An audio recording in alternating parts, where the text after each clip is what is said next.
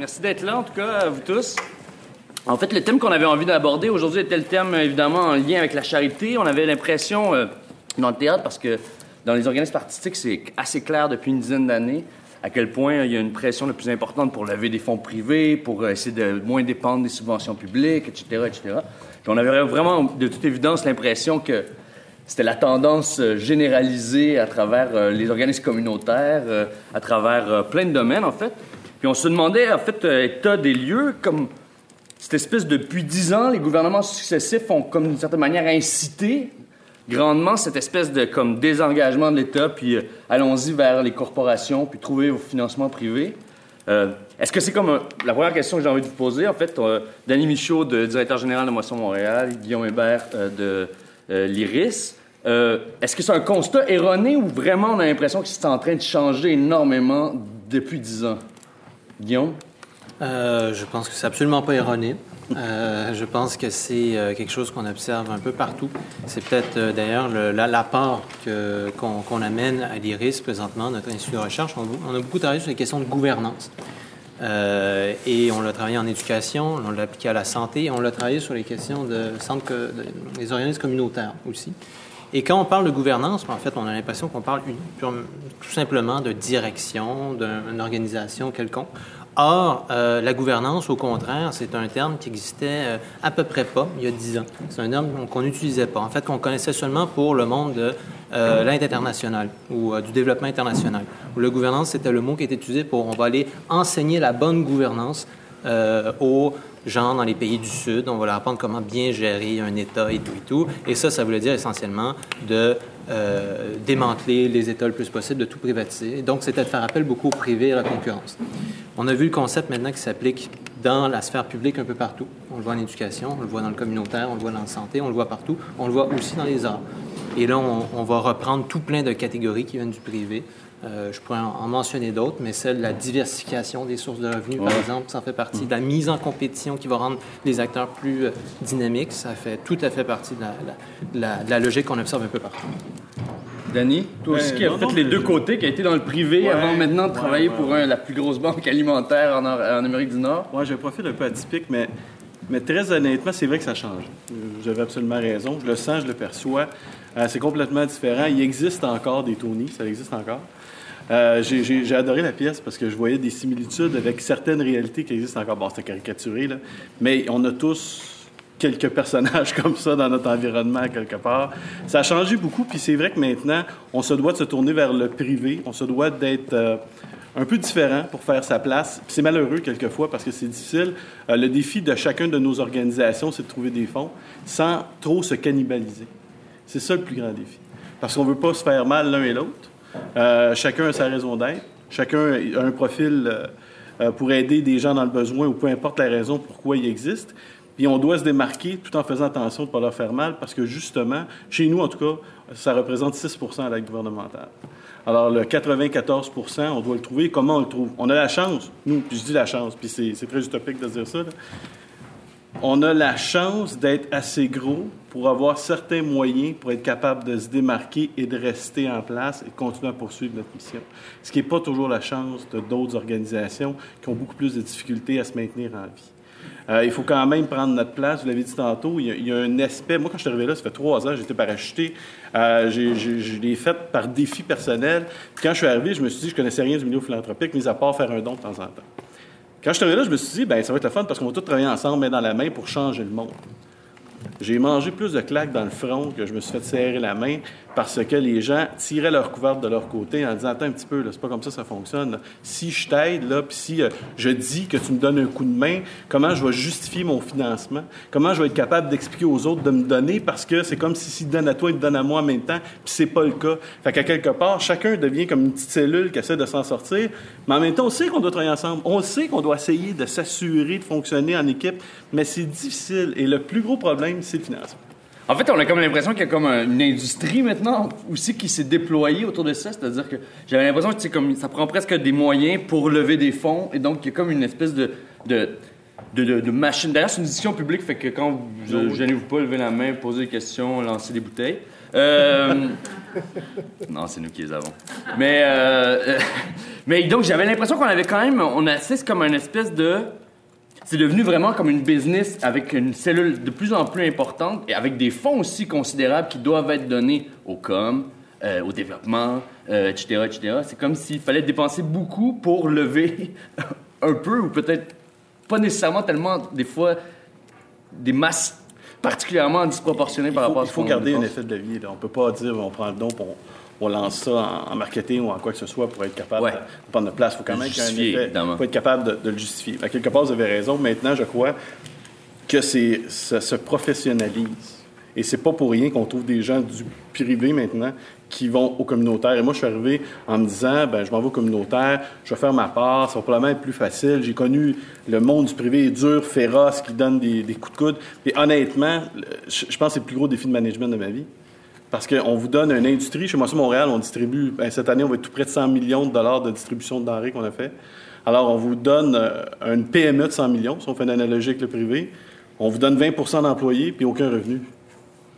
Alors, comment vous démerdez avec ça? Comment on réussit à convaincre les gens qu'il faut nous donner pour nourrir des gens dans le besoin? Il y a plein de causes. Comment tu prends ta place? On joue des émotions, on achète des émotions. Le marketing est important. Je connais des gens qui donnent au club du petit déjeuner puis continuent à donner. C'est important. Le déjeuner pour les jeunes enfants, là, je ne peux pas enlever ça. Mais le, marketing était tellement fort que quand je pose la question pour dire aux gens combien d'enfants sont aidés par le club des petits déjeuners au Québec, le trois quarts pour capable de me répondre. Mais ils savent que les enfants jeunes quand je leur dis, ben, c'est à peu près 20 000 au Québec, j'ai dit, qu'est-ce que moi, ça, Montréal fait? Ah, vous autres, vous faites des paniers de Noël. Non, on aide des enfants aussi. On aide 40 000 enfants à tous les mois.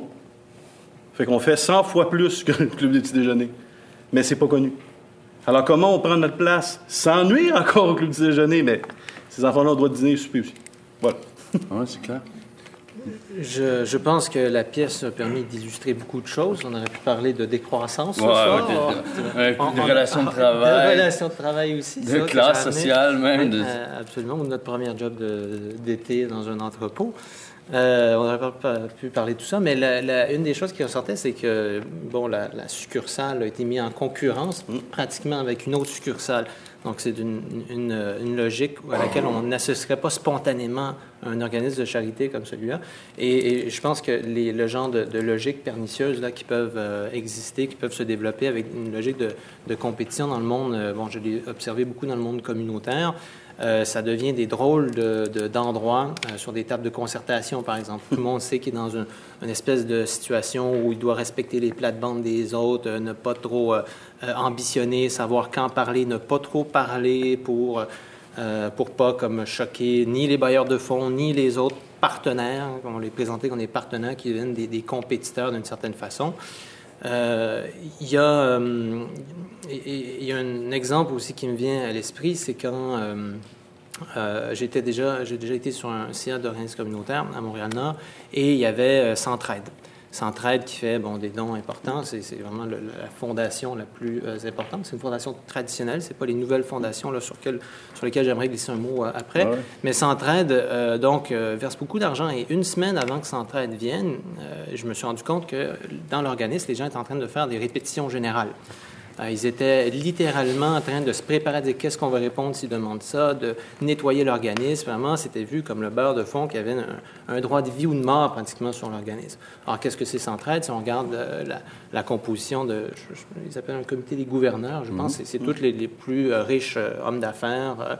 qui sont là. Donc, c'est une façon aussi qu'on peut sauver de l'impôt à passer pour Centraide. Donc, effectivement, il y a, il y a cette dynamique-là qui, qui, fait partie de la game et qu'il ne faut pas perdre de vue quand on parle de, charité. voilà. Évidemment, ce portrait-là donc fait d'une certaine manière peur. C'est-à-dire, on peut même imaginer même qu'il y a des causes qui soient moins dans un rapport de marketing qui soient moins vendables et donc ça devient plus difficile pour eux, des organismes moins sexy, c'est ça. Euh, je dire, même vous, c'est-à-dire qu'évidemment, je même que le temps fort c'est Noël. Après, c'est doit être plus difficile dans 80 de notre budget est fait durant la période des fêtes.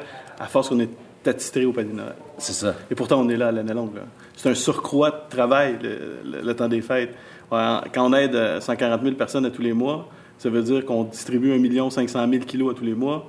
Quand on arrive à Noël, on rajoute 15 000 paniers de Noël, 35 000 repas. Les gens se citent dans une courte période. Fait qu'à l'espace de six semaines, si on n'a pas fait notre budget, on l'oublie.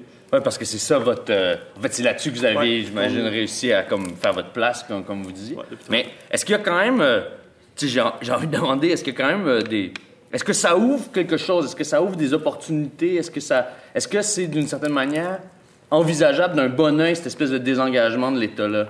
Ou au contraire, euh, euh, le, fait de dépendre le plus du privé est beaucoup plus un inconvénient que. En fait, tu sais, dans la balance des probabilités, dans, les, le poids et mesure, si on veut, des, des, avantages et inconvénients, est-ce qu'il y en a des avantages? Moi, moi je trouve pas ça négatif à, à 100 euh, Est-ce que ça facilite mon travail? La réponse est non. Pourquoi je trouve pas ça négatif, par contre, c'est que ça nous oblige à être créatifs.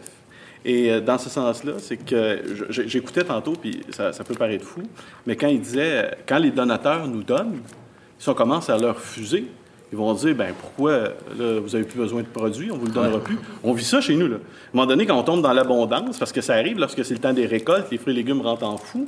Puis là, il faut prendre le temps de distribuer, mais on a quand même, avec des bénévoles, une certaine quantité qu'on peut faire. On peut pas refuser. On peut pas dire non, parce que je me suis fait dire moi-même, ben, peu, là, là, tu me pleures au mois de décembre que tu en as besoin. Puis là, je t'en donne, tu ne veux pas les avoir. Je oui, mais c'est quand même une durée de vie, ça, des fruits des légumes. Mais c'est vrai, ça existe, ça. Fait que ça nous oblige, par contre, nous, on s'est lancé comme dans transformation alimentaire. Il a fallu trouver des projets. Et je vous dirais que les projets sont beaucoup plus vendeurs. Il faut trouver des projets novateurs. On sait que, dans notre cas, du moins, le gaspillage alimentaire, parce que c'est ce qu'on a ciblé chez nous, on n'achète pratiquement pas de denrées. On prend ce que le monde jette, puis on essaie de redonner une deuxième vie, surtout les industries ben, il a fallu trouver le moyen parce que la, denrée ou le rejet se déplace.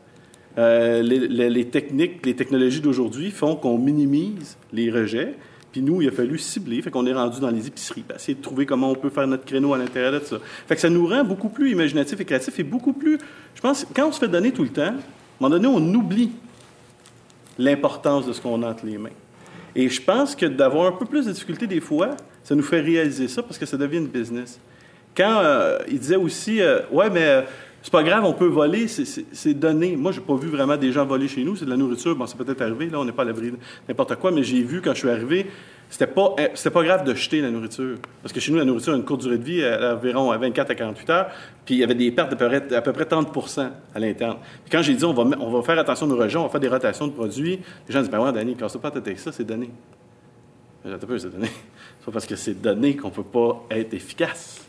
Puis on a travaillé sur l'efficacité, puis on a réduit nos pertes de 30 à 5% Mais il a fallu les convaincre. Le début, le réflexe, c'est de dire, ben voyons, c'est pas grave. il y a des points comme ça. Je pense qu'il faut être. faut, faut faire trouver l'équilibre entre les deux. Je comprends. Avec, donc, il y aurait comme quand même certains. En tout cas, ce mélange-là du privé et du communautaire peut amener, en fait, euh, peut-être une réflexion sur le Guillaume? Ben, l'idée, c'est pas d'être euh, totalitaire. Hein. On ne voudrait pas comme abolir la charité. Euh, c'est pas la question. Le problème, c'est pourquoi est-ce que les gens ont besoin de charité et pourquoi même est-ce qu'on a de plus en plus de gens qui ont besoin de, de, de, de services, parce qu'en fait, c'est ça. Et pourquoi est-ce qu'on a de plus en plus des pénuries dans les banques alimentaires? On va entendre ça euh, de plus en plus souvent. Euh, il ne faut pas perdre le point de vue macro aussi. Et c'est, euh, je pense que c'est le, le, bout qu'il faut, euh, faut pas perdre de vue. Si on, le prend comme comment est-ce qu'on va motiver une personne à devenir plus responsable, il y a un danger là-dedans parce que ça nous fait perdre de vue le big picture. Et c'est quoi le big picture? Mm. C'est une stagnation du revenu des ménages depuis 30 ans. C'est une augmentation ininterrompue des inégalités. C'est de plus en plus une partie de la population qui est précarisée, etc., etc. Si on perd de vue cette chose-là, puis on se dit, comment c'est quoi le bobo dans une personne? Et là, on est rendu assez loin, en fait. Quand je parlais des nouvelles fondations tout à l'heure. Oui, les euh, méga fondations, en fait, Oui, Fondation Chagnon, qui est la plus grosse, celle qui, qui, disons, qui, est l'enjeu présentement au Québec, ben, c'est une fondation qui va beaucoup axer son travail sur euh, les neurosciences. Donc, elle va débarquer euh, pour régler des problèmes sociaux. Va, elle va investir, elle ne va pas faire des dons. C'est considéré comme un investissement social pour régler des problématiques précises. Et c'est euh, une approche qui est basée sur les neurosciences. Donc, on va voir un problème social non pas comme le résultat de phénomènes socio-économiques, mais on va voir comme un problème qui est euh, dû à un problème qu'on va essayer de... de L'expression que j'utilise, c'est précoce, la, la, la, détection, prévention. précoce. Donc, on va se dire, si on est capable, de, avec les enfants, euh, de, les prendre assez tôt, de leur apprendre des bonnes pratiques de vie, ben on va éviter les problèmes sociaux qui vont venir après. Vous comprenez qu'il y a un risque là-dedans, une société qui est de moins en moins une société d'abondance, une société qui, a, qui, a, les caractéristiques socio-économiques que je, je, décrivais plus tôt. L'autre question sur laquelle euh, je, tiens à, à rebondir aussi, c'est la question de l'innovation. Euh, quand on a fait le travail de terrain l'IRIS sur les organismes communautaires, je ne serais pas du tout curieux, surpris de trouver la même chose dans, le monde artistique ou les théâtres, etc. c'est un, mot qui, pour plusieurs, ils sont plus capables de le voir, l'innovation. Parce qu'ils doivent remplir des demandes de subventions à pu finir et on va exiger, exiger de eux qu'ils soient inventifs, créatifs. Et ils vont se dire, bordel, si moi j'ai un service d'alphabétisation qui, fonctionne bien, euh, pourquoi est-ce que je vais être obligé d'innover soudainement là? Et, on a vraiment, encore là, et, j'ai mieux compris euh, cette espèce de mantra qui est apparu comme ça dans des demandes de subvention, je l'ai mieux compris à partir du moment qu'on euh, on a travaillé sur, en fait, les... disons, les, la, la, composante de base des entreprises privées dans un marché. L'innovation, c'est une des caractéristiques qui fait qu'une entreprise va survivre ou va disparaître. Hein? Donc, quand je parle que la gouvernance, on a utilisé ça pour calquer, inculquer, vraiment importer, puis claquer. Le langage et le... Absolument, c'est les langages, c'est le fonctionnement, c'est la mécanique aussi. On dit, ben, si c'est bon dans le privé, ça va être bon le communautaire qui a besoin d'être dynamisé. Dans le monde des artistes, on sait que les artistes vivent de subventions ont besoin d'être euh, dynamisés. Ben c'est le genre de rhétorique qu'on entend. Fait qu'on va leur demander, comme aux entreprises, d'être capables d'innover, sans cesse d'innover, même si à un moment donné, ça ne fait pas nécessairement de sens. Bien, il faut le doser. Je pense que l'innovation a sa place à différents endroits parce que trop longtemps, on a appliqué des pratiques qui généraient beaucoup plus de dépenses que de revenus. Dans le sens où est-ce que je pense qu'on répétait les choses sans se poser la question pourquoi on le fait, on le fait à cause de ça. Je suis d'accord avec vous sur un point, c'est qu'ils nous en demandent beaucoup trop.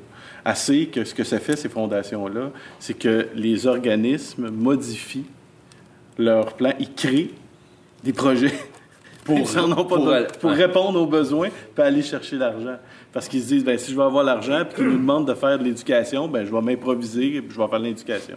Là, tu attends un petit peu, ça fait pas de sens, c'est pas ta spécialité. C'est vrai que dans ce sens-là, ça devient de plus en plus compliqué parce que de moins en moins de fondations, de moins en moins, même s'entraide, donnent de moins en moins pour les besoins de base, qui sont l'essentiel. On a besoin de rouler avec un... Moi, chez nous, on a des chariots élévateurs, c'est un gros entrepôt, là. Ouais. Ben, c'est pas. Ils donneront jamais d'argent pour ça. Ben, c'est difficile à dire, ben, vous nous donner pour chariot élévateur. Ils ne vont pas donner pour ça, ils vont donner pour un projet de transformation, pour un projet de récupération, mais pas pour des. Puis de plus en plus, ça s'en vient comme ça. Alors, il faut quasiment transformer nos demandes en projets pour être capable de motiver les gens à donner. Fait que c'est. Ce que vous avez dit, c'est totalement vrai. Mais, euh, mais je me demandais aussi, est-ce qu'il n'y a pas aussi comme euh, cette espèce de dimension, en fait. Euh, en fait, c'est la, question démocratique qui m'interroge aussi, c'est-à-dire que euh, il y a toute cette instance, vous l'avez dit, sur la question de l'innovation, donc modeler ces projets pour répondre à la grille de subventionnement, de, financement qui est donnée, mais est-ce qu'il n'y a pas aussi comme tout un enjeu démocratique de qui décide finalement des priorités et des, grands axes euh, de ce qui constitue des problèmes, de ce qui constitue une problématique de sociale, de ce qu'il faut faire avancer, de ce qui est, euh, ce qui est comme ce qui devrait permettre une meilleure justice sociale, etc., etc., etc. Absolument. Ce volet-là est absolument central. Quand on regarde euh, la réticence qu'avaient les pouvoirs traditionnels au Québec avant la Révolution tranquille, euh, quand on regarde la réticence que peut avoir l'Église en, particulier, mais aussi les conservateurs, Duplessis, etc., quand il était question d'étatiser les, les, questions d'éducation, de santé, donc les services sociaux, euh, la réticence venait beaucoup du fait qu'on va perdre le pouvoir de juger c'est qui les bons pauvres des mauvais pauvres. Donc, il y a cette question qui vient. Ensuite, il y a toute la question du, euh, euh, du, modèle, d'un modèle québécois, en fait, qui existe. Puis encore là, je prends l'exemple du communautaire. Puis une fois de plus, je ne serais pas surpris de voir qu'on va trouver quelque chose de, différent, de distinct au Québec en, matière artistique. Mais dans le domaine du communautaire, c'est, euh, je ne pensais pas en fait que c'était, avant de commencer à travailler sur la question, que c'était à ce point original le, le, milieu communautaire, les milieux communautaires, comment ils se sont développés au Québec. Juste par rapport au Canada anglais, c'est complètement différent. Hein. Au Canada anglais, déjà, on va, le, financement à la mission qu'on appelle est pratiquement aboli. Tandis qu'au Québec, il y a eu des luttes qui ont fait en sorte qu'on a un certain financement minimum qui est garanti à l'organisme où il fait grosso modo ce qu'il veut avec. On dit ça c'est le financement de la mission, c'est toi qui vas décider comment qui, qui, euh, qui, va répartir l'argent. Euh, donc ça donne une certaine autonomie, c'est une reconnaissance de l'autonomie, de la pertinence de la mission. Euh, quand on commence de plus en plus à intégrer le financement qui va davantage être contrôlé par le haut, que ce soit l'État ou que ce soit euh, les, grandes fondations, ben, ce qu'on est en train de faire, c'est neutraliser euh, l'organisme. Et, neutraliser un organisme qui, au Québec, va se voir, quand je parle de modèle québécois, qui se voit comme euh, des organismes qui vont représenter qui vont reprendre en fait la volonté d'une communauté pour les mettre dans des demandes politiques, citoyennes, peu importe le, type de demande, ben, quand on, a un, pouvoir qui vient dire, ben là, au contraire, nous, ce qu'on a jugé cette année, c'est telle chose qui est prioritaire, mais on est en train d'étouffer cette, cette particularité-là du modèle. Donc, l'enjeu euh, démocratique, évidemment, à la base, qu'est-ce qu'on fait quand on passe de la charité à, l'État ou de l'État à la charité, au service social? Bien, on est en train de nier un, droit, en fait. Hein. C'est ça qui est en jeu. Est-ce que c'est un droit que de recevoir des services, de recevoir de, de l'aide d'une communauté, ou est-ce que c'est un privilège, ou est-ce qu'il faut être méritant, etc. C'est évidemment la question à la base, la base qui se pose. Là, je pense que même le droit ou c'est vrai que le profil a changé beaucoup. Euh, moi, je, l'ai constaté en, voyant chaque année, on fait le bilan fin à Montréal. Puis on se rend compte, avant, on parlait de la fin, on, l'associait beaucoup à l'itinérance. Mais l'itinérance, chez nous, c'est au quatrième rang. Au premier rang, c'est les personnes avec un emploi. 10% des bénéficiaires ont un emploi chez nous. Ensuite, on tombe avec les personnes âgées. Les personnes âgées aussi tombent au rang avec, euh, je pense, c'est 7-8% Après ça, c'est les étudiants. Et après, on tombe à l'itinérance. Alors, le profil de la fin change. Là. C'est, ça, c'est vraiment une grande problématique. Puis le Québec, c'est vrai que c'est particulier. Je m'en rends compte en faisant... On a des, associations, puis on se rend compte avec le, Canada anglais que culturellement, le Québec donne ponctuellement. Alors, euh, lorsqu'il y a une catastrophe, lorsqu'il y a un événement, ben là, on, est généreux, là, mais on donne à cette période-là. S'il n'y a pas de cri, ça fait pas partie de notre culture de donner à tous les mois comme ça pour renflouer le coffre. Tandis qu'on sait que les, euh, euh, les, organismes du côté canadien ou plus anglophones, ils ont beaucoup de donateurs mensuels. Chez nous, on n'en a pratiquement pas. Hein. On a, je pense qu'on, je ne sais même pas si on a 100 donateurs mensuels. Alors, c'est vraiment, lorsqu'on sort, dans le temps des fêtes, là, tout le monde arrive, OK, là, c'est vrai, c'est le temps, là, c'est ouais. il faut donner. Tac, tac, tac, tac. Mais ça, c'est, c'est pas justement, est-ce qu'on n'est pas comme dans une espèce d'entre-deux? On est passé d'un État-providence où on se disait, bon, ben, l'État va se charger euh, de, des missions sociales que, que, que le que le, milieu du travail n'arrive pas à, composer. Puis là, on, on, va de plus en plus vers un modèle à l'anglo-saxonne avec euh, des grandes fondations, des mécénats, choses qu'on connaissait pas vraiment du côté francophone. J'ai l'impression, en tout cas, à part l'Église qui jouait peut-être un rôle plus structurant, mais j'ai comme l'impression que les grands mécènes des musées des beaux-arts étaient beaucoup anglophones. Les, on pense au Bronfman, on pense aux grandes familles comme ça, euh, traditionnelles, même les Molson, etc. On est-tu, est-ce qu'on est comme dans un, euh, est-ce qu'on est comme dans l'espèce de limbe entre les deux, dans le sens où on a comme l'impression qu'il y a encore un État-providence, mais qui dans les faits finalement est peut-être de moins en moins vrai? c'est, évident qu'on est en train de changer le modèle présentement. C'est pas un changement qui se fait automatiquement. Et je pense même qu'on peut comprendre 2012, euh, les manifestations étudiantes devenues une question de société, un débat de société aussi intense et polarisé, on peut aussi le comprendre comme une vision de l'éducation et une vision du service public. Hein, quand euh, c'est vrai que le conflit étudiant a beaucoup commencé avec des gens sur une revendication très de base sur combien on devrait payer ou pas, est-ce qu'on devrait augmenter ou pas les frais de scolarité. Mais beaucoup plus tard, le combat était beaucoup plus profond et c'était aussi une vision de la société et il y avait aussi quelque chose de préserver une façon de faire. Donc, je pense que ça, en fait partie. Et quand on parle, je vais parler un peu de la gouvernance, et, et ça nous vient beaucoup, euh, effectivement, des cas d'un type de capitalisme anglo-saxon. Je ne pense pas que ce soit dans les, gènes des anglo-saxons, mais c'est une forme de capitalisme présentement Historique, en tout cas. qui est dominant. Ouais, voilà. Euh, quand je parlais des questions de gouvernance et de l'utilisation du marché ou l'utilisation de la concurrence un peu partout pour stimuler n'importe quelle, en fait, de l'utiliser à toutes les sauces, euh, ce qui est la nouveauté euh, qui, peut-être va s'implanter maintenant pour montrer à quel point on est en train de forcer la note sur cette question-là. Euh, on, nous l'amenait, on nous le mentionnait à la dernière journée de réflexion de l'IRIS où on pense à notre agenda de publication à chaque année. Et cette fois-ci, c'est les obligations. J'ai encore oublié le nom, Louis va me le rappeler parce que c'est lui qui l'a amené. Éducation et pacte social. Sinon, je pense que je fais du, du, déni. Là. Euh, donc, qu'est-ce que c'est cette chose-là? Ben, c'est des entreprises qui vont débarquer dans une communauté et qui vont investir. On va émettre des obligations euh, où les entreprises vont dire, en fait, on va avoir une problématique quelconque qu'on va vouloir comme attaquer, le décrochage ou l'obésité. Et là, on va dire, on va fixer des objectifs pour des organismes et si les objectifs sont atteints ou en fonction du niveau de réussite des objectifs qu'on aura fixés, ben il y a, l'État, les pouvoirs publics qui vont donner un rendement aux entreprises qui ont investi dans cette, euh, problématique sociale-là. C'est quand même assez...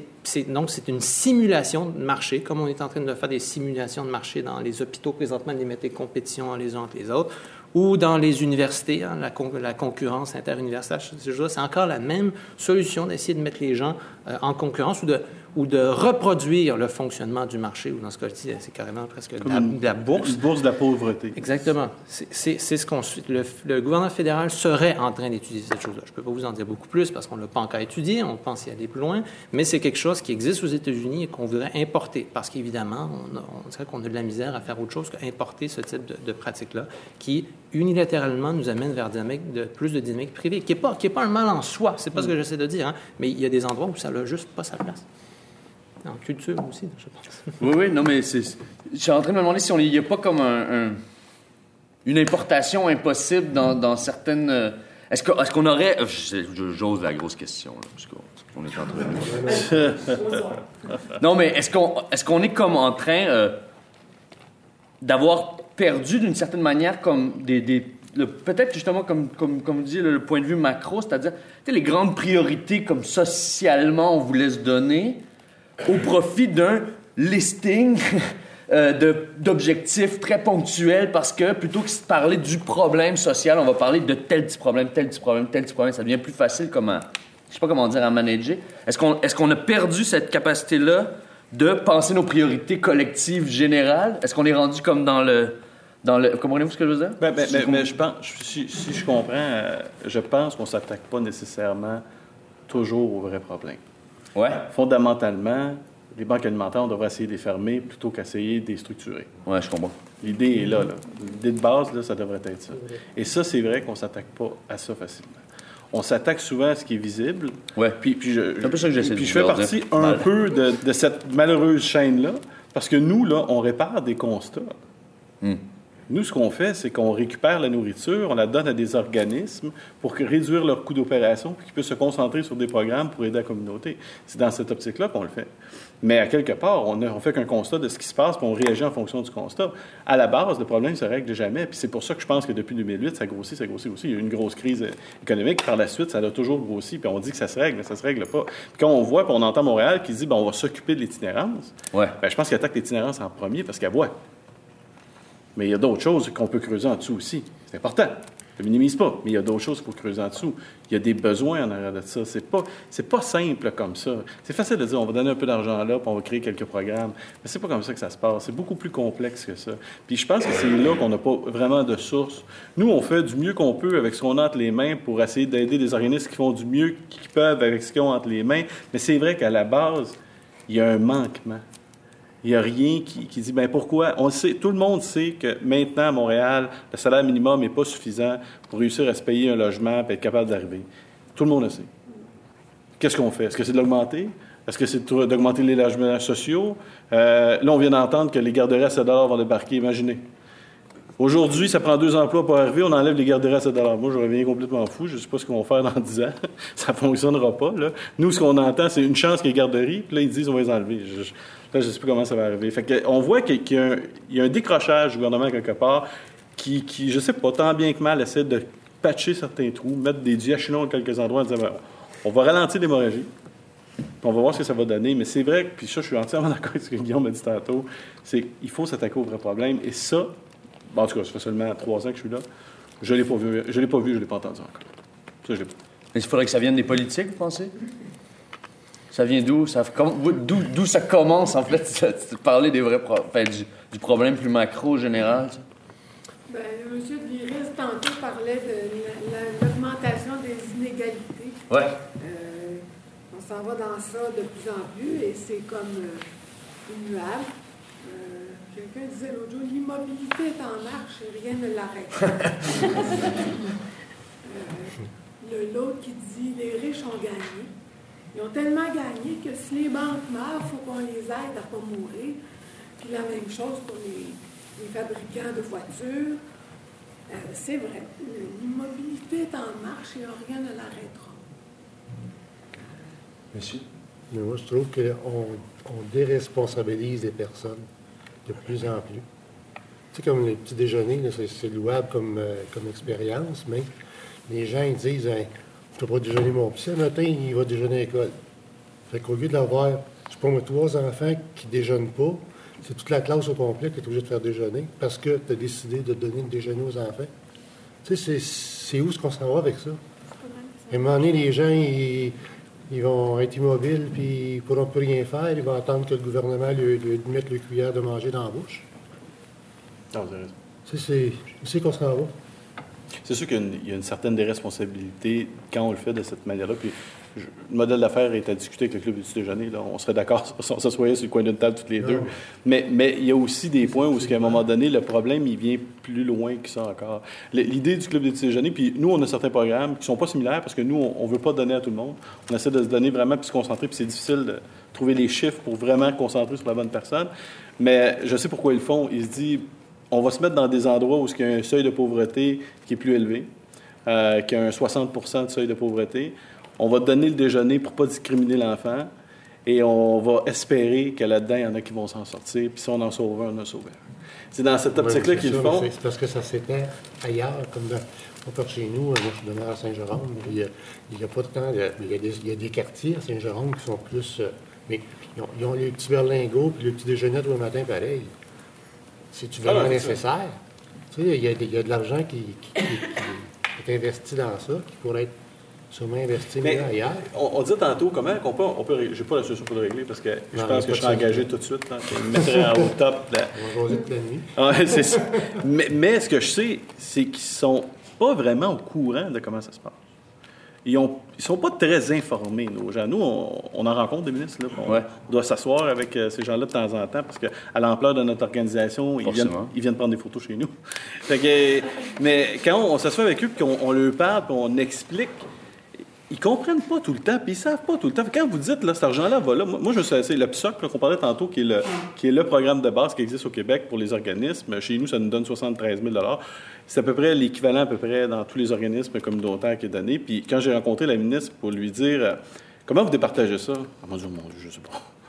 Mais j'ai dit, est-ce que c'est par euh, seuil de pauvreté ou euh, est-ce que vous alignez des organismes qui ont des programmes pour ou, hein? à faire avancer quelque chose? Puis elle a dit, Ouf, je ne pourrais pas vous répondre. Honnêtement, elle dit, il faudrait que je vérifie avec mon, mon équipe, puis je vous reviens. Je, je, je minimise pas ce qu'elle fait, mais il faudrait commencer par ça. J'ai parlé à des gens influents euh, à Montréal, puis je les ai demandé combien il y a d'organismes communautaires et qu'est-ce qu'ils font. Mais ils n'étaient pas capables de me répondre. Mais quand ils viennent chez nous, puis qu'on doit accréditer un, organisme communautaire, la première chose qu'on fait, c'est est-ce qu'il y en existe un au coin de la rue qui fait la même chose? Si oui, on ne t'accrédite pas, là. Parce qu'on refait une structure. Mais je pense qu'en partant, il y a un ménage à faire. Faudrait regarder qu'est-ce qui fait, qu'est-ce qui existe. Regarder ces programmes qui avancent. A des choses qui se font déjà, s'il y a des choses qui se font bien, est-ce qu'on peut répéter ce qui se fait de bien? Est-ce qu'on peut s'améliorer? Ce, travail-là, en tout cas, moi, je ne l'ai pas vu. Je ne sais pas si toi, Guillaume, tu as constaté autre chose, mais moi, je, trouve que les gens connaissent moi, je trouve qu'il y a trop d'organismes. Trop d'organismes qui. C'est rendu quasiment une spécialisation. Tu as, un organisme pour le cancer du nez, un pour le cancer des oreilles, qui sont rendus presque à l'oreille gauche, l'oreille droite. Mais c'est peut-être comme ce que, ce, que, trop, là. ce que- ce que Guillaume vous dit. Avec les projets, il faut tellement créer des projets, innover, que ça, ça crée peut-être ce- cette, cette structure-là. Mais au- au-delà du, du jeu structurel qui est complexe, là, évidemment, est-ce que, est que le fond là, de l'immobilité, je veux dire, comment on... Le, le- le monde communautaire, si on parle de celui-là, quand on, on le fréquente, on le visite, on ne trouve pas un monde qui roule sur l'or. Ah non, c'est ça. Quand on regarde les conditions de travail dans les organismes communautaires, on se rend compte qu'il y a bien des gens là-dedans qui sont euh, plus dans le sacrifice que dans autre chose. Il y a beaucoup de gens qui sont en transition, d'ailleurs. hein. Euh, J'étais dans Côte-des-Neiges aujourd'hui et euh, le, le- le monsieur qui travaille dans un carrefour jeunesse emploi m'expliquait à quel point euh, c'était pas des questions, euh, disons, de, de, de, de gain matériel qui l'avaient amené là. C'était question que lui, ça correspondait à ses valeurs, mais il m'expliquait à quel point ils sont rares. Euh, c'est pas c'est pas gagnant d'avoir des gens qui travaillent dans des conditions aussi précaires, d'avoir la pression que ça a sur les entreprises. Euh, ça va ça va absolument avec un roulement d'em- d'employés qui est très fort. Le roulement des employés, c'est toujours un impact direct sur la qualité euh, du travail. Je, je comprends pas en fait pourquoi est-ce qu'on s'est retrouvé à avoir un secteur communautaire où il y a autant de précarité, alors que de l'autre côté, on a des gens qui vont faire le même travail dans la fonction publique euh, où ils, vont ils vont avoir des meilleures conditions de travail habituellement. Ben, en fait, conditions de, de, disons, de salaire qui vont être meilleures, conditions de travail sur notre game. On est en train de les soumettre mm. à des euh, politiques maintenant de néo-tayloristes, de travail à la chaîne assez, assez crackpot aussi. Cela dit, euh, le communautaire, moi, je pense que on a souvent parlé au Québec de la, développer la première ligne, hein, puis faire de la prévention plutôt que de faire uniquement de la, la, la, médecine, là, si on parle de la santé, de la, médecine curative, de faire plus de prévention. On se rend compte qu'il faut travailler sur les déterminants de la santé plutôt qu'uniquement uniquement patcher les problèmes après qui, subviennent. Le, pour, le communautaire, c'est beaucoup ça aussi. Or, qu'est-ce qu'on voit, c'est qu'on l'a énormément négligé. De notre côté, on va avoir effectivement les médecins qui ont des, augmentations de salaire colossales, qui là, deviennent un problème dans le budget de la santé présentement. Euh, et, donc, moi, je, pense que le communautaire, il n'y en a pas trop, il n'y en a probablement même pas assez. Euh, je pense qu'on pourrait avoir beaucoup plus de monde qui font rendre des services gigantesques à, à la population. Et s'il y a une idée que j'aimerais renchérir, c'est habituellement je fais mes présentations avec des tableaux. ça fait ça fait ça fait différent aujourd'hui. Il n'est pas, pire celui-là par contre. Ben celui-là, il y, a, quand même sa signification, oui. Euh, et habituellement, je, une des choses que je montre toujours, c'est euh, soit l'augmentation des inégalités ou encore en fait, le, revenu du 1% parce qu'on a maintenant des stats de, Statistique Canada qui nous permettent vraiment de chiffrer l'évolution des revenus, y compris du 1% le plus riche, et du reste des 99 autres de la population. Et c'est assez, euh, c'est tristement spectaculaire de regarder tout ça. Quand on regarde euh, depuis, essentiellement depuis 30 ans, on voit c'est une ligne plate quand on, neutralise l'inflation, donc on prend en en dollars constants, on voit une ligne plate pour ce qui est des 99% et on voit une, explosion des revenus euh, pour ce qui est du 1 le plus riche. Donc, des revenus moyens qui sont passés de, je me trompe, 150 000 à 250 000 Donc, encore là, en neutralisant l'effet de l'inflation. Euh, évidemment, à un moment donné, ça finit par se voir dans la société. C'est, à un moment donné, ça finit par vouloir dire des familles qui n'ont plus nécessairement le nécessaire pour donner un déjeuner à n'importe quel enfant qui s'en va à l'école. C'est, je, suis, s'il y en a qui le font de gaieté de cœur par négligence, il doit, à mon avis, c'est, une minorité. Ce que je préfère regarder, moi, personnellement, c'est des tendances lourdes dans les chiffres et celles qu'on voit présentement sont sans équivoque. Et ce qu'on voit, c'est une précarisation de la majorité de la population. Ce qui ramène à la question euh, euh, comment est-ce que tout ça va changer? Euh, j'aime mieux pas mettre mon chapeau euh, politique, je garde mon chapeau de chercheur. Euh, cela étant dit, en fait, avec le chapeau de chercheur, je me demande jusqu'à où ça peut tenir des dynamiques comme celle-là. Je, pense qu'on voit de plus en plus les, signes d'un affaiblissement du statu quo. Et, je pense que quand il y a eu le mouvement d'Occupy Wall Street, quand on a eu des manifestations, qu'en fait, on a un climat social qui est en train de, de bouger un peu. Donc, je pense qu'on on, va, on risque de voir du, mouvement dans les prochaines années. Espérons juste que ce soit du bon mouvement, parce que ça, il n'y a, rien qui nous garantit. Qu'est-ce qui nous attend selon vous, euh, Danny? c'est une grande question. Qu'est-ce qui nous attend? Euh, moi, depuis que je suis là, je constate qu'il y a toujours une augmentation. C'est certain qu'à un moment donné, il va falloir qu'il y ait une coupure, puis il y ait des gens qui se réveillent, puis qu'on fasse avancer tout ça. Euh, je continue à dire qu'il y a quand même une structure qui doit être mise en place. Euh, il y a des endroits où on doit être plus efficace, il y a des endroits où on doit être mieux. Euh, souvent, je vois des organisations qui, euh, qui par bonne foi, là, hmm. veulent faire de leur mieux, puis vous l'avez dit, là, moi aussi j'en visite plein. On a 200 organismes titrés à Montréal, puis il n'y a personne qui vit au-dessus de ses moyens dans ces organismes-là. Mais souvent, ce qu'on se rend compte, c'est que souvent, juste avec la bonne foi, tu ne peux pas arriver à faire grand-chose. Il faut les aider. Le, principe des employés, c'est très vrai. Là. Comment vous voulez faire de quoi de bien, faire avancer les choses quand vous avez quatre bénévoles, puis qui, une fois sur deux, sont pas présents? Tu t'en sors pas. Ces gens-là essaient de faire, on essaie de faire avancer. Ce serait impossible de travailler comme ça dans un autre contexte que le communautaire et on l'accepte dans le communautaire. C'est que ça, ça devient complètement difficile. Je pense que l'idée, ça va vraiment de, continuer à, faire avancer tout ça. Je pense que le gouvernement n'aura pas le choix à un moment donné. Il y, a, une coupure qui va se faire. Il y a quelque chose qui va, sortir de tout ça parce que les gens ne pourront pas continuer. je l'ai dit tantôt, vous aviez raison, le seuil, la séparation entre, entre les riches et les pauvres s'agrandit. Et ce que j'entends de ce qui, des promesses qui se fait ne fait rien pour le rapetisser. Alors, il va arriver quelque chose à un moment donné. Il, va falloir que ça, que ça sorte. On ne pourra pas rester et faire comme si de rien n'existait. comment ça va se résulter, je ne sais pas, mais c'est pas normal que le travailleur augmente tout le temps sous le seuil de la pauvreté. c'est pas normal que les personnes âgées, puis il y a un vieillissement de la population, ça va être de mal en pis. Alors, à un moment donné, il y a un point de, de friction qui va arriver, c'est- C'est c'est impossible. Il y avait une main levée. Oui, pardon?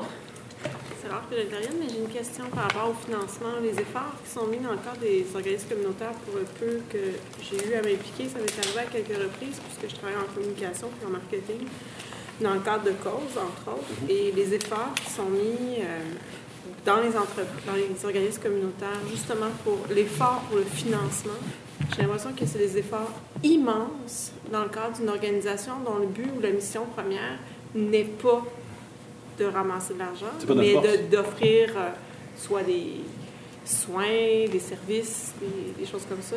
Euh, ça, me- ça me- ça me rend extrêmement cynique aussi, parce que j'ai l'impression qu'un organisme, autant que j'imagine c'est le cas chez Monson Montréal, doit mettre des efforts des départements entiers au service du financement, du marketing et des communications, au lieu de faire sa mission. Et ça me rend plus cynique d'ailleurs par rapport à ça. Et euh, est-ce que ça ne devrait pas être tout au gouvernement, tout centraliser le financement auprès des gouvernements avec des tables de gens qui définissent où l'argent va plutôt que d'aller d'aller faire cette course au financement privé? Bien, vous avez raison qu'on passe beaucoup trop de temps à chercher, puis c'est pas... euh, c'est difficile. Euh, c'est souvent pas notre profil. Euh, fait qu'on s'entoure d'une équipe pour essayer de le faire parce que sinon on ne serait pas capable de survivre. Je pense que le gouvernement a sa part à faire, mais moi, je vais vous dire, le constat que j'en ai fait quand je suis arrivé là-bas, euh, nous, on ramasse des denrées. Puis je le dis haut et fort parce que j'ai déjà rencontré la majeure partie de nos donateurs, puis encore là, il faut y aller très tranquillement pour pas euh, faire peur à tout le monde. Puis je leur disais, parce qu'au début, les premières fois que je suis arrivé, je, demandais de l'argent pour le golf. Mettons, on a un gros tournoi de golf. Puis ils disaient, Danny, euh, là, je l'ai pas le 5000 cette année. Ben, j'ai dit, ben, je pense que c'est important. tu je te donne assez de fruits et légumes. Je pense que le 5000, tu peux t'en passer. J'ai dit, premièrement, les fruits et légumes que tu me donnes sont plus bons. Fait qu'arrête de me dire que tu me donnes des fruits et légumes, tu me donnes tes déchets. Et si je prenais pas tes déchets, ça te coûterait probablement 100 000. Fait que c'est moi, c'est toi qui me dois 95 000, c'est pas moi qui te demande 5, là. Fait que je dis, allume, là. Tu sais, à un moment donné, euh, arrête de dire que tu es un grand mécène. Tu nous donnes ce que tu, tu, délivrais, là, de toute façon. Tu n'en aurais pas besoin. Et la plupart des entreprises qui nous donnent le font dans cette optique-là. Moi, ce que je comprends pas, c'est qu'il n'y a pas déjà des lois qui disent, avant de défaire de tes déchets chez Boisson Montréal, combien ça t'aurait coûté t'en départir? Et si ça, ça te coûtait 1000 ben donne 10, 15, 20% qui est dans l'obligation de leur donner, et on aurait un autofinancement comme ça. Mais là, de rechanger cette affaire-là, là, moi, quand j'arrive et je lui parle de ça, je suis pas content de donner ailleurs. Là, ça finit tout le temps avec une discussion comme ça. Mais j'ai hâte que quelqu'un m'en dire Attendez un peu, les, chaînes, les, ba- les banques alimentaires vont être le dernier maillon de la chaîne, puis il y aura une obligation de dire Attendez un peu avant de leur donner directement. Vous allez dans l'obligation de prendre une partie de ce que vous avez sauvé et de leur donner. Je ne demande même pas la totalité. Je demande juste une partie. On a commencé à rentrer dans les épiceries. On a, fait un tour des épiceries parce qu'ils jetaient la viande les épiceries. Et nous, dans les banques alimentaires, on n'a pas de viande. Alors, on a dit, regarde, on va partir le, le projet. On a parti ça en septembre cette année. La première fois qu'on est rentré à l'épicerie, premièrement, ils nous ont dit, c'est impossible de récupérer de la viande. Ben là, je- vous, allez m'expliquer pourquoi, parce que je comprends pas. Ben, il dit, euh, nous autres, là, quand c'est plus bon, on jette ça. Je dis, oui, je comprends.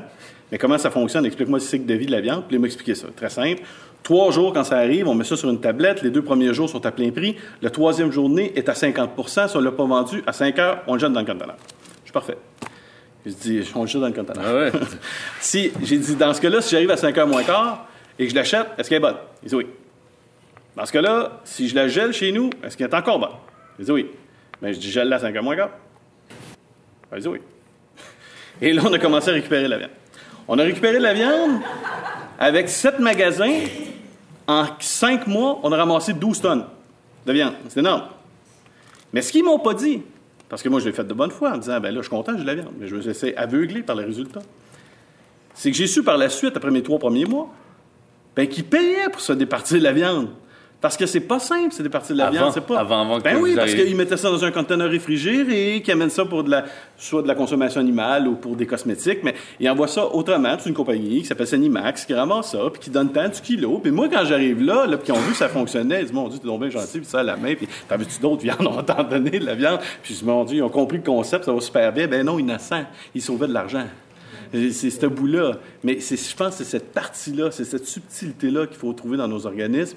Essayer de trouver, peut-être faire un équilibre avec le gouvernement, mais il y a une partie où ce qu'on peut reprendre un peu aux riches et redonner à d'autres qui en ont besoin. Merci. Guillaume, le mot de la fin? Le mot de la fin. C'est un beau mot de la fin, en tout cas. C'était- Pleinement d'accord avec ça. En fait, on peut se demander comment, dans une société qui se dit civilisée, on n'a pas déjà réglé ces affaires-là. Quand c'est qu'on n'a pas déjà des systèmes euh, comme ceux-là d'éviter euh, le, gaspillage qui, est- euh, complètement inacceptable. Et tout à fait d'accord, c'est une des choses qu'on a beaucoup observé dans les organismes communautaires auxquels on a parlé, la question de la reddition de comptes. Ça devient un poids excessivement lourd. C'est dur de se battre contre ça. parce que C'est comme l'innovation. Comment on peut se dire contre l'innovation, contre la reddition de comptes, contre la transparence? C'est vu comme universellement comme positif d'une certaine façon. Or, ce qu'on voit, c'est que c'est autant que des indicateurs c'est utile, on a besoin, on fonctionne toujours avec ça, des statistiques, un peu ça après tout. Euh, quand on écrase les gens devant des, en dessous d'indicateurs de performance en particulier, ça devient complètement contre-productif. Et on développe en fait des nouvelles formes de bureaucratie. Et ça, c'est une des choses qu'on ne met pas suffisamment de l'avant. Toute cette nouvelle dynamique de gouvernance inspirée du privé, ça ne prend pas moins de monde et moins de bureaucrates. Ça prend beaucoup plus de monde pour produire plus d'indicateurs en espérant avec ces indicateurs-là devenir plus efficaces. Ça devient un peu absurde et, et c'est pourtant là-dedans qu'on est. Donc, je, je vous rejoins tout à fait. Ça sera... Vous vouliez ajouter quelque chose? Daniel? Non, non, moi, je, je suis satisfait. Merci, merci à Danny Michaud, merci à Guillaume Hébert, merci à vous d'être tous euh, restés. Merci. Et euh, ben, on se retrouve euh, sans faute pour la prochaine fois. Il y en aura toujours 3-4 par année. Merci.